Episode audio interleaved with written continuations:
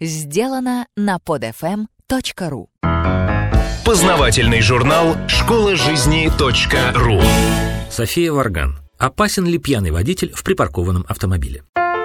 Школа жизни .ру Ответы на все вопросы.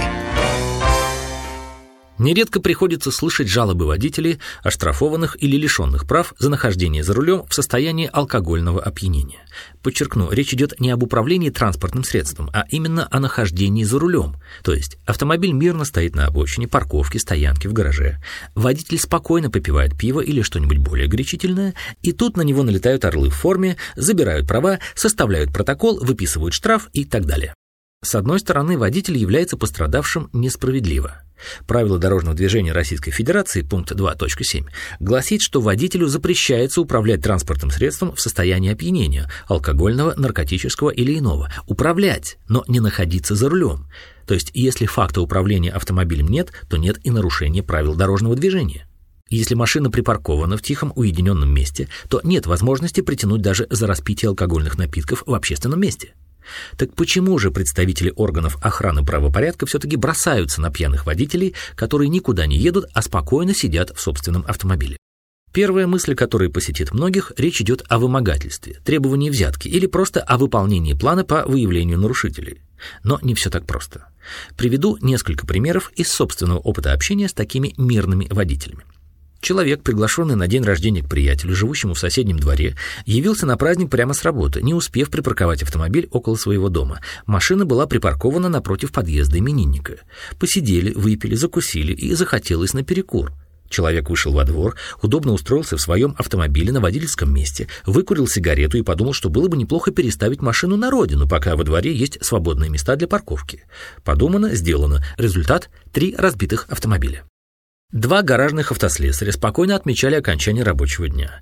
Праздник начался с пива и закончился водкой. Место празднования – автомобиль клиента. Только что закончили непростой ремонт, что и отмечали. Увы, не зря в народе говорят, сколько водки не бери, все равно два раза бегать. Вот и этим мастерам потребовалась добавка. Так как ближайший работающий магазин находился не столь уж близко, решили поехать на машине, на той самой, в которой сидели – на счастье, дело было ночью, и плотного транспортного потока на дороге не наблюдалось. Однако автомобиль, передвигающийся по странной траектории, был замечен ГИБДДшниками.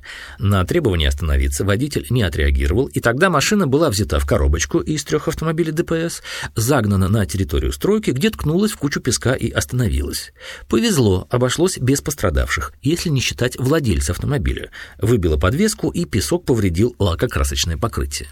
Подобных примеров можно привести множество. Водитель, находящийся в состоянии алкогольного опьянения, садится в автомобиль, совершенно не собираясь куда-либо ехать. Затем ему приходит в голову гениальная мысль, которая немедленно выполняется, и вот уже машина двигается по дороге. Неудивительно, что ГИБДД предпочитает не дожидаться, когда же пьяный водитель решит ехать, а принимает предупредительные меры. К тому же невозможно сидеть в засаде, пока водитель размышляет над своей идеей, а ждать, когда он организует дорожно-транспортные происшествия, тоже не слишком правильно. Плохо то, что весьма разумные действия ГИБДД по предотвращению дорожно-транспортного происшествия находятся в противоречии с законодательством. С одной стороны, пьяный водитель за рулем даже припаркованного транспортного средства однозначно опасен. С другой, применить к нему какие-либо меры воздействия нельзя в соответствии с законодательством. Кстати сказать, если кто-либо возьмется утверждать, что водитель в состоянии алкогольного опьянения не собирается никуда ехать, а просто отдыхает в своей машине, если будут даваться гарантии мирных намерений такого водителя, то подобному предсказателю следует писать Катрены на манер Нострадамуса или выступать на сцене с чтением мыслей и предсказаниями будущего, как Вольф Мессинг. Непреложным медицинским фактом является то, что алкоголь угнетает функцию коры головного мозга и подкорковых структур.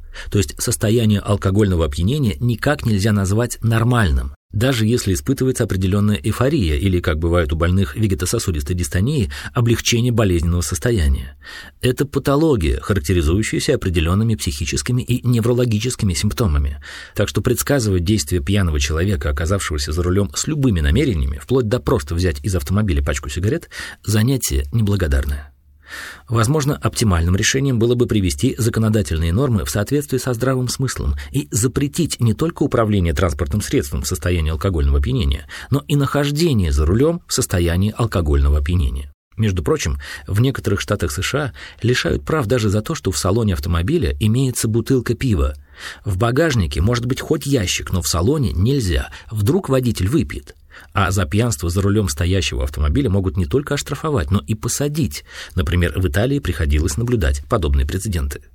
И раз мы не можем догнать Европу или США по качеству дорожного покрытия, то, может, стоит попробовать совершить обгон по пункту «разумность правил дорожного движения и водителей Российской Федерации» потому что пьяный водитель за рулем потенциально опасен, вне зависимости от того, движется данное транспортное средство или нет.